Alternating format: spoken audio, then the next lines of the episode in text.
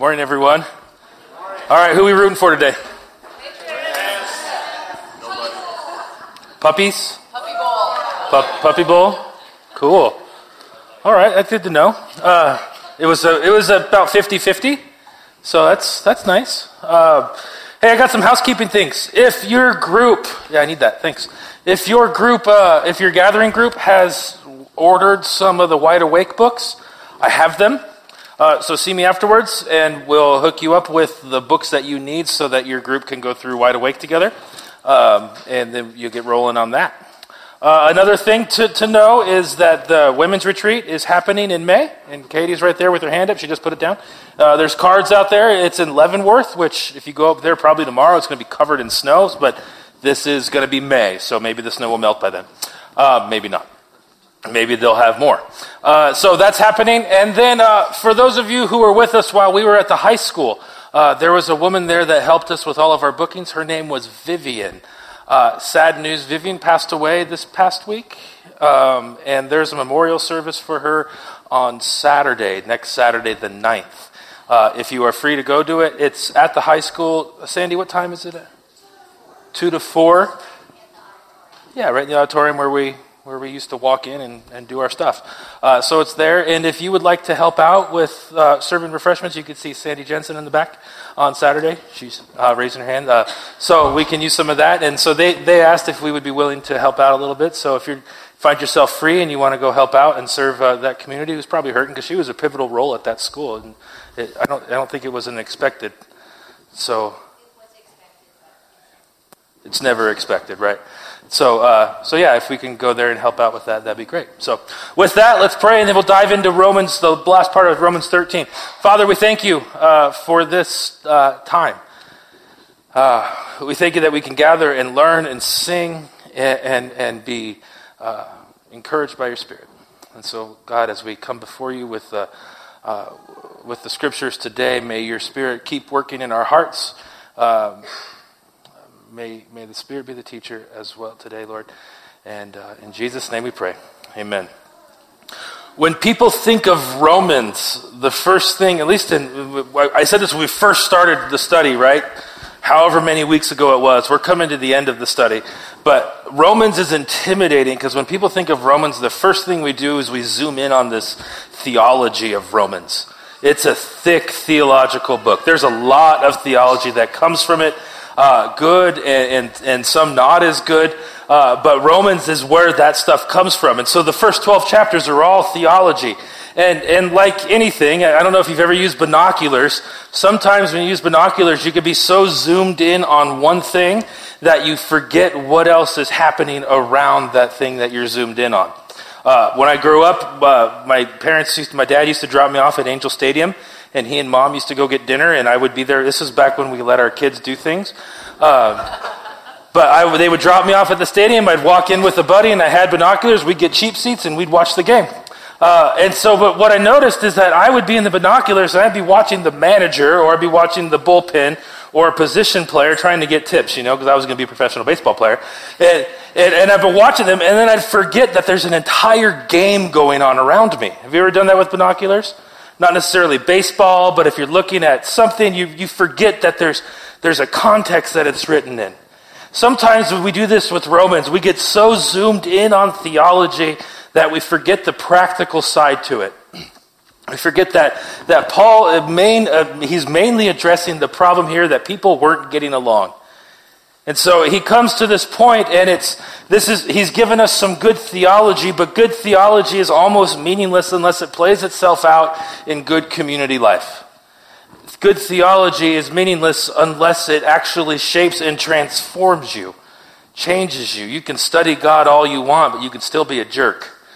And this is what Paul's getting at. You guys know this good theology around you. We've, we've talked about what Christ is. We've talked about this divisions but you're still being jerks. And so let's talk about how, and that's the technical theological term for it, by the way, jerks. You're still being mean. Uh, but so, so Paul pulls out and he's zooming out, starting in Romans 12. He zooms out and he says, This is your living sacrifice now that you have had good theology. And he backs up a little bit more and he says, This is what the Spirit does. He comes in in gifts. And then it backs up a little bit more and says, This is how you relate to each other. And then he backs up a little bit more. This is how you relate to the government. And then he backs up even more and he says, And this is how it is all done. And he, he, mainly he's getting to the section that we'll be teaching about next week in Romans 14, where it talks about these things of disputable matters and the things that they were actually fighting over. He's laying the groundwork saying, zoom out, guys. Your good theology has to translate into good behavior and good community.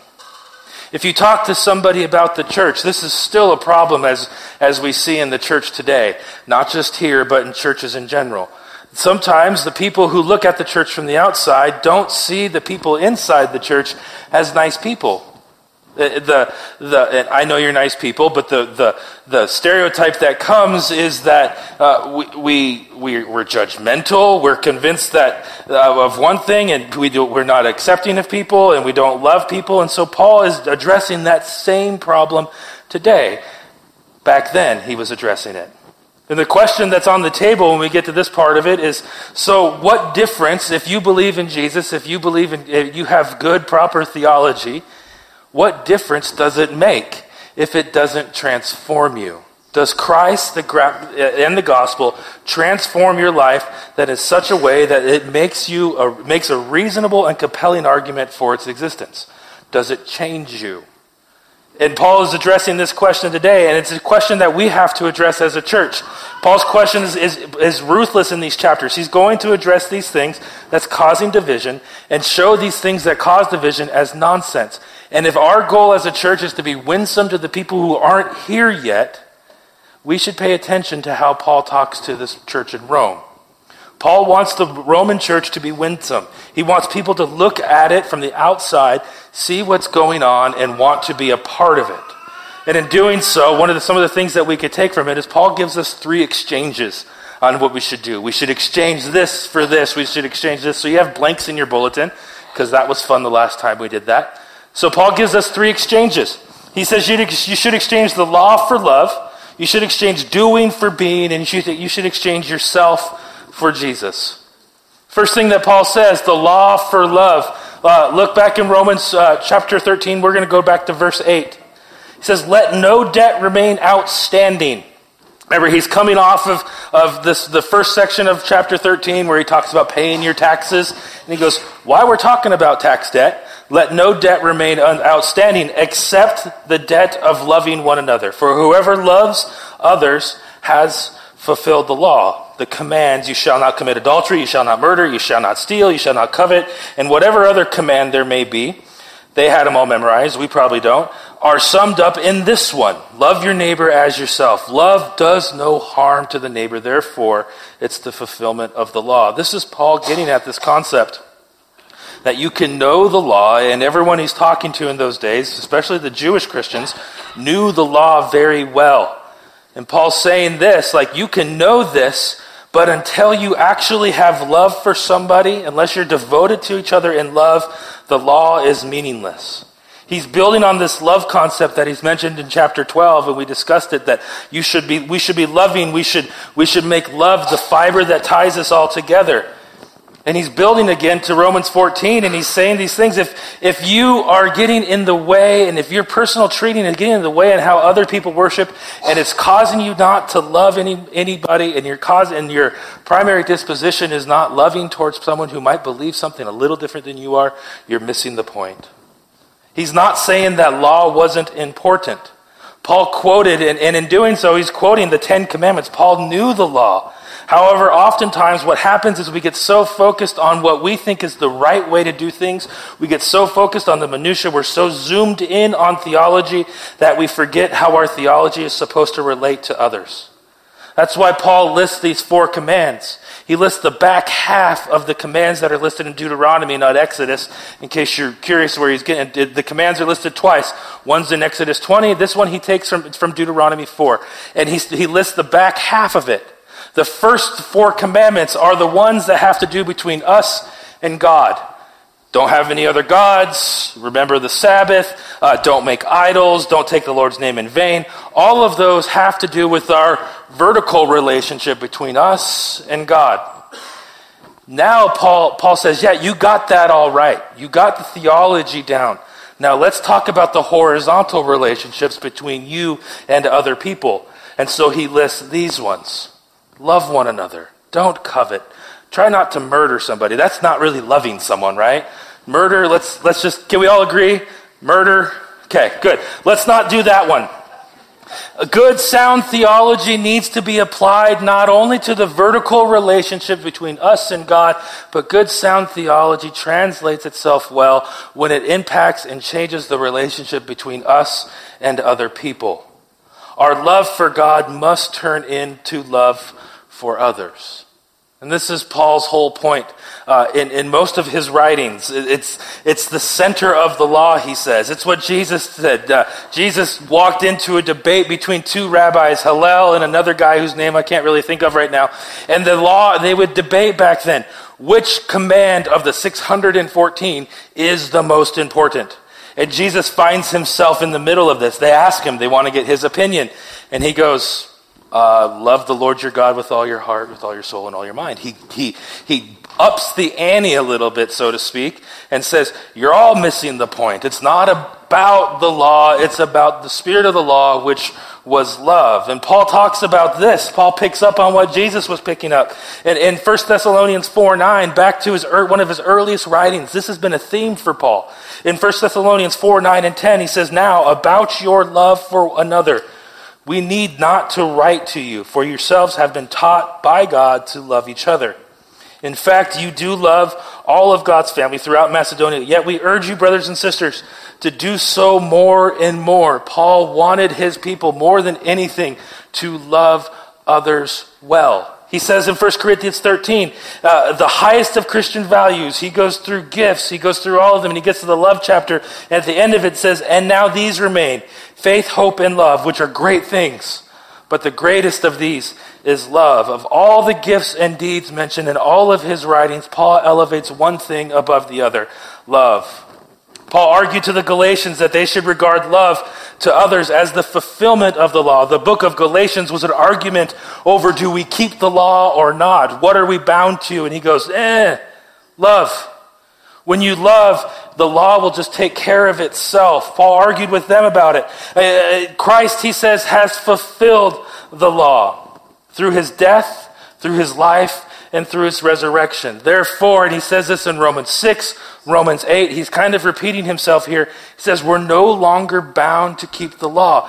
Because of Christ, we don't have to keep the 614 commands of what it means to be good and holy. We have that taken care of. It doesn't mean that we don't have ethics and what we should do and what's good and appropriate.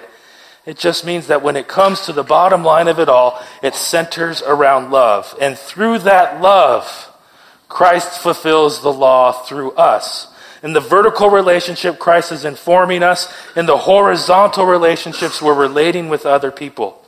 Love is, however, is not a permission that it's not permission to live recklessly. It's not a license to accept all behavior, saying, well, they're mean, but I have to love them, or they're doing something wrong, but we have to love. It's, that's not what it's saying. When we love correctly, the, the love that the Spirit gives us grows in such a way that we cannot help but do the right things and obey the commands and the standards that God has given. We should love, but if only it were that that easy, right? Loving people well doesn't actually translate to an easy task in our life. In the trenches and the grind of living, we come across people that are very, very difficult to love. That's just the way of life. But Paul still reminds us make love your aim. Aim for love. And if you miss to the left or right, at least you're close to love, right? Paul's telling his churches aim for love. Do a better job at loving. That way it translates into your good theology, translates out into loving other people well. The love that Paul is pleading with is, is foundational to the Christian life. More than theology. Theology important, but theology needs to translate itself into how we treat people. And this is what Paul's getting at. So, so exchange the law for love. And then he does one more thing. He says, uh, he goes into law. He says, be loving. And then he says these words, not exactly, but he says, do instead of be. Exchange doing for being. Love in such a way that love in a way that Paul writes about it is not an action uh, instead, it's a source of action. Love for him is not an, an, intention or emotions or anything like that. Love is the source. For Paul, you can act loving and still not be loving. For Paul, the source of your life is the heart, and the heart issue needs to be drawn out from love. The love that Paul wants us to embody is not a disposition. It's not a character. It's, it's not being ready to act under certain conditions. It, it's not an action. It's not an emotion. It's not an intention, even though it might cause intentions, even though it might cause actions, even though it's associated with feelings and emotions, whatever those are for those of you who are non emotional, non feeling people, those touchy feely things that sometimes you get a twinge of when you see a fantastic sports play. You know what I'm talking about?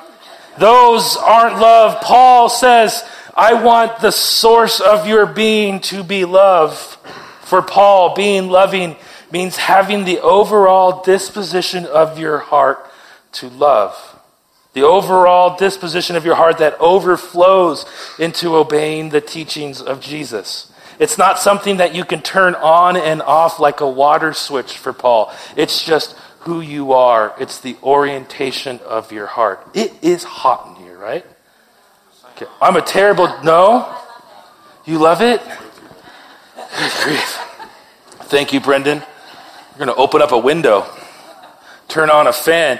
But for Paul, he's talking about love. And, it, and, and you talk about love, it starts to get warm, right? Okay. Whenever we tend to talk about love, we talk about actions, we talk about the evidence of love. But for Paul, he's going backwards. He's going upstream and when he talks about love. He's going to the source of it.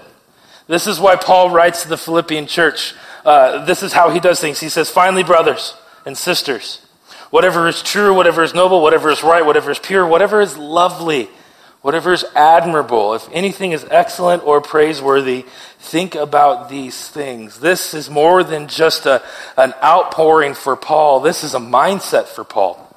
This is what dictates how he lives. Paul shows us that love is not something you choose to be, but rather something that you are. It's not something you choose to do, it's something that you are already we have accepted this false sense of thinking in our culture where we tie love to something that uh, in our relationship, a feeling that we love, but as soon as that relationship sours, as soon as they don't do something that we like, we tie it in the conditional of love, the contract of love is broken, and then we'll start saying, well, I just, I just don't love that person anymore. That's not what Paul is saying here. Paul is saying if you have the primary disposition of love, no matter how this person frustrates you, it doesn't mean that you have to live next to them. It doesn't mean that you have to accept everything about them. You can still love them. Paul's saying no matter how they frustrate you, no matter what they do, you can still be loving for them. That's what he's trying to get us to be. We should be so possessed by love that the overall character of our life is love no matter what kind of situation we find ourselves in. We don't care, we don't come to our enemy and care for them and try and love them. We come to them, according to Paul, as a loving person. This way, love is not something we try and accomplish or do. Instead, love is something that we've already become. This is the love that God has for us. God is love. It's this very definition. Everything about Him is good. It's His core identity. It's the primary definition that we have for God. This is why God can love somebody even though He's not pleased with them. Look in the Old Testament. He loves Israel even though He's not pleased with them. The primary disposition of His character is love. For those of you who have had children, when your three year old decides to try and flush an entire roll of toilet paper down the toilet in one swoop. this disposition of love and affection towards this child. Not, I'm just speaking hypothetical. Judah had never, yesterday. Uh, you can still love uh, the little guy even though he does something like this, or even though he keeps you up till three o'clock in the morning, or, or he tries to find and invent new ways to kill his little brother. Even though all of this happens, it's still a love for him. This is what Paul's talking about. It goes deeper than the conditions that are surrounding it. It is love, and he's saying to embody it, to make it a part of who you are. It's the core of who you are. When you focus on the core of who you are and making your heart and how you operate out of love, everything else will take care of itself. It's Super Bowl Sunday, so we have to tell a football story, right? Okay. Don't worry, there's an application that might not be football related. There was a coach. Anyone ever heard of Bill Walsh? Yes, one greatest coaches ever to live. Bill Walsh, for you, uh, he was a Niners coach. Weird that I would bring that up. But Bill Walsh is responsible for this guy named Bill Belichick and, and, and his coaching tree. And then if you look down even further, some guy named Pete Carroll who coached at USC uh, back in the heyday and then left because he cheated and then came here and then another guy named uh, Mike Holmgren, all attached to Bill Walsh. Bill Walsh had this saying, and he would say, The score takes care of itself. So he comes into an organization in San Francisco that is in the tank, much like it is now. And, and he comes in and he starts doing these principles, these standards of performance. And he, it starts with how they answer the phone. It starts, and then it goes into how they dress when they're at work, whether they're on time, the effort, and everything he starts doing, he says, give it time, and the score will take care of itself. What he was getting at is, in order to win and be a winner, you can't just come in and focus on something and say, we're going to win and we're going to win 12 games. No, no, no, no, no. You got to back that up a little bit. The score will take care of itself. In order to be a winner, you have to live like a winner. You have to focus on the inputs. You have to focus on what's feeding the desire. And then, over time, the score takes care of itself. There was a guy named Deming who did this with economics in Japan. He said, Stop focusing on the outputs. Stop focusing on what you see. Back it up a little bit. Focus on what you're putting into it, and then the economics will take, will take hold and it'll start taking care of itself. The outputs will show what the inputs were. We do this every time we fill up our car. If you put cheap gas in, the car won't run right. But if you put decent gas, if you, if you take care of your engine, if you take care of the oil and everything as it's scheduled, pay attention to what the car is telling you, then your car runs right. If you focus solely on what your dashboard is telling you, your engine can be in disarray and you would never know it. This is what Paul is getting at here when he talks about love. He says, the core of who you are, focus on the inputs. What are you putting in to you? Are you starting with love? Is the core of who you are love? And then at the outpouring of it will take care of itself. Focus on the inputs and the score will take care of itself. If you pursue love, Romans 13 is about securing the source of the heart where your actions come from. To, if those are from love, then your mind, our hearts, the source of the action will take care of itself. If we pursue love and pursuing Christ, theology will fall into place. That's how it works. It doesn't make theology not important. It just makes theology actually change your heart and then change how we relate to others. There's one last exchange. This is how this all happens. Paul's talking about this exchange. We should be more loving. We should obey the laws. We should use our gifting. It's all framed in love, but there's one action that we have to go from. It says this in verse 11. Um, we exchange ourselves for Christ. And in doing so, verse 11, understanding the present time, the hour has come for you to wake up from your slumber because our salvation is nearer now than when we first believed. He's not talking about end times. Many of us will look at this and go, Ooh, he's talking about end times, rapture, tribulation, whatever. We start drawing charts. That's not what he's talking about here. He's talking about actually waking up and realizing something. When we, he's, he's wanting us to get practical. Yes, he's dropping some major theology here, but not theology that we like to tie it to. He says, in other words, wake up. God's kingdom has been here. It's here. It's now. Do you see what time it is? It's not something that's far off. For those who follow Jesus, his death and his resurrection have brought us a new way to live. Not when we die, not when the kingdom shows up, but right now, because the kingdom that he's talking about is present. It's closer than your breath.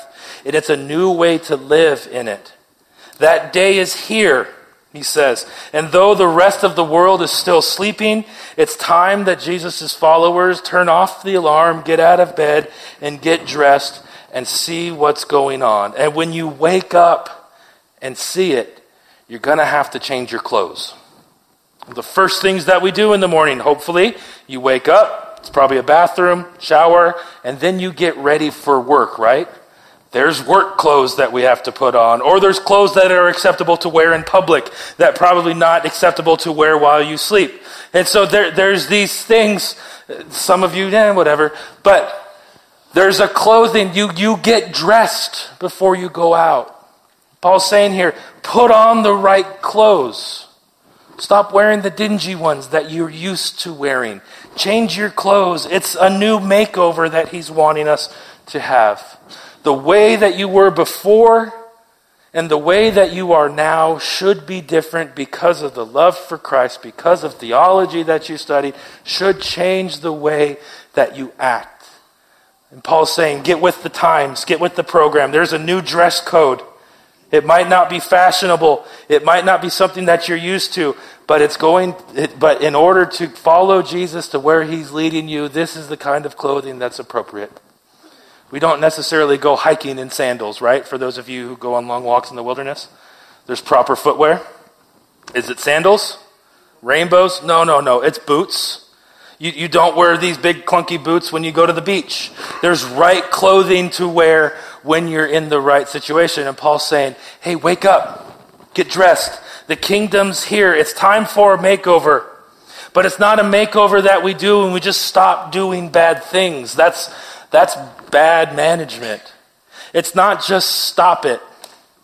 You can have this void in your life when you say, I'm going to stop doing this. But if you don't replace that bad habit with something good, you're easily going to fall into the bad habit. So Paul lists a bunch of things that are appropriate for the way people used to live. Sexual morality, the lying, dissension. He lists all of this. He says, get rid of all those, but just don't stop it. Instead, put something else on take something else up. And in this sense, he says, rather clothe yourself with Christ, with the Lord Jesus Christ, and do not think about how to, how the, to gratify the desires of your flesh.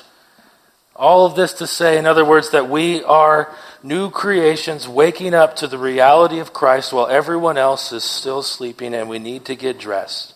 So he tells us in the, in the a couple verses earlier, Put on the armor of light. This is the new dress code. It's a conscious effort that we need to do every day. We change our clothes. We take off the old ones. We put on the new ones. We take off the way things were and we put on Christ. We replace the bad habits with the good ones. We clothe ourselves, as Paul says in Colossians 3.12, we clothe ourselves with compassion, with kindness, with humility, with gentleness, and with patience. In this way, when we're wearing the right clothes, people will look at us and go, hey, that's a Jesus person dressed from head to toe. That's what they are. They resemble Christ, and they're becoming people who look like Christ. My sister used to ride horses, and she'd come home after her horseback riding adventures where she, she used to race barrels, and now her daughter races barrels, and they're all really good at it. And she'd come home, but she would just smell She'd been around horses for the last six hours and shoveling what horses make and, and, and, and, and just doing all that. So she'd come home and she'd smell like horse. I come home from the gym or I come home from a run and I smell like sweat. Carrie says, go change.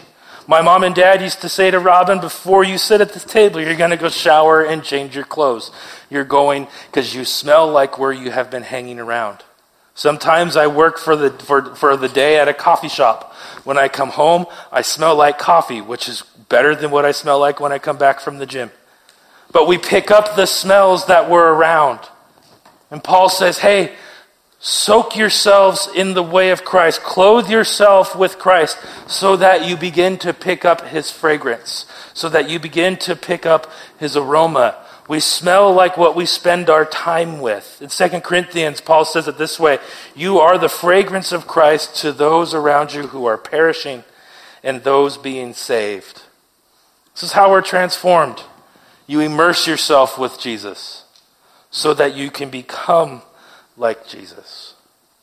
Uh, I, I, spent time with a, a, a, mentor of mine this week, and, and he was challenging me in what to do and, and, and some of the practices that I have. And he told me something he does, and maybe it's something that we can pick up. Uh, he spends 15 minutes a day in quiet silence, and he, he, he recites something.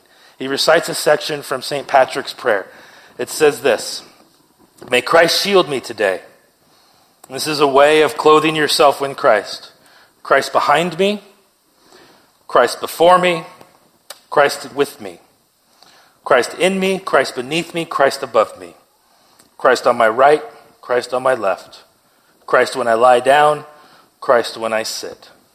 Christ when I stand. Christ in the heart of everyone who thinks of me. Christ in the mouth of everyone who speaks of me. Christ in every eye that sees me. Christ in every ear that hears me. What if we started our day with that? And the challenge he gave me is the same challenge I'd like to give you 15 minutes, 10 seconds each line. What does it mean to have Christ above you? What does it mean to have Christ beneath you? We can shorten it if you want. What's it mean to have Christ to the side of you? What's it mean to have Christ in you? That way, we pick up our new clothing. And in doing so, in meditating on this, we can actually take this theology that we know about Jesus changing our life and put it to practice so that we can change the lives of the people around us. So the question doesn't come, what is the point of the church? That question doesn't even get raised anymore because they see us, they see Jesus, they see the transformation that takes place. They see the hope that Christ has because we have Christ beneath us, Christ above us, Christ around us, Christ within us. And anytime they come into contact, they see Christ because we've clothed ourselves properly. May that be us, and may we become a people of Jesus and a people of hope. Would you pray with me? Christ, surround us today with your love, with your hope, with your presence. May our good thinking, our good theology, our good scriptural interpretation, whatever we're proud of, translate to a changed life and change people around us because of you. May we just not be loving, we just not do loving things, but maybe we become loving people, which means loving people who are really, really hard to love. And in doing so, we follow in your footsteps. Love becomes the highest ethic. Love becomes what we aim for. Because when we love properly, everything else will fall in line. So, Jesus, may you transform our hearts to become more like yours. In Jesus' name we pray.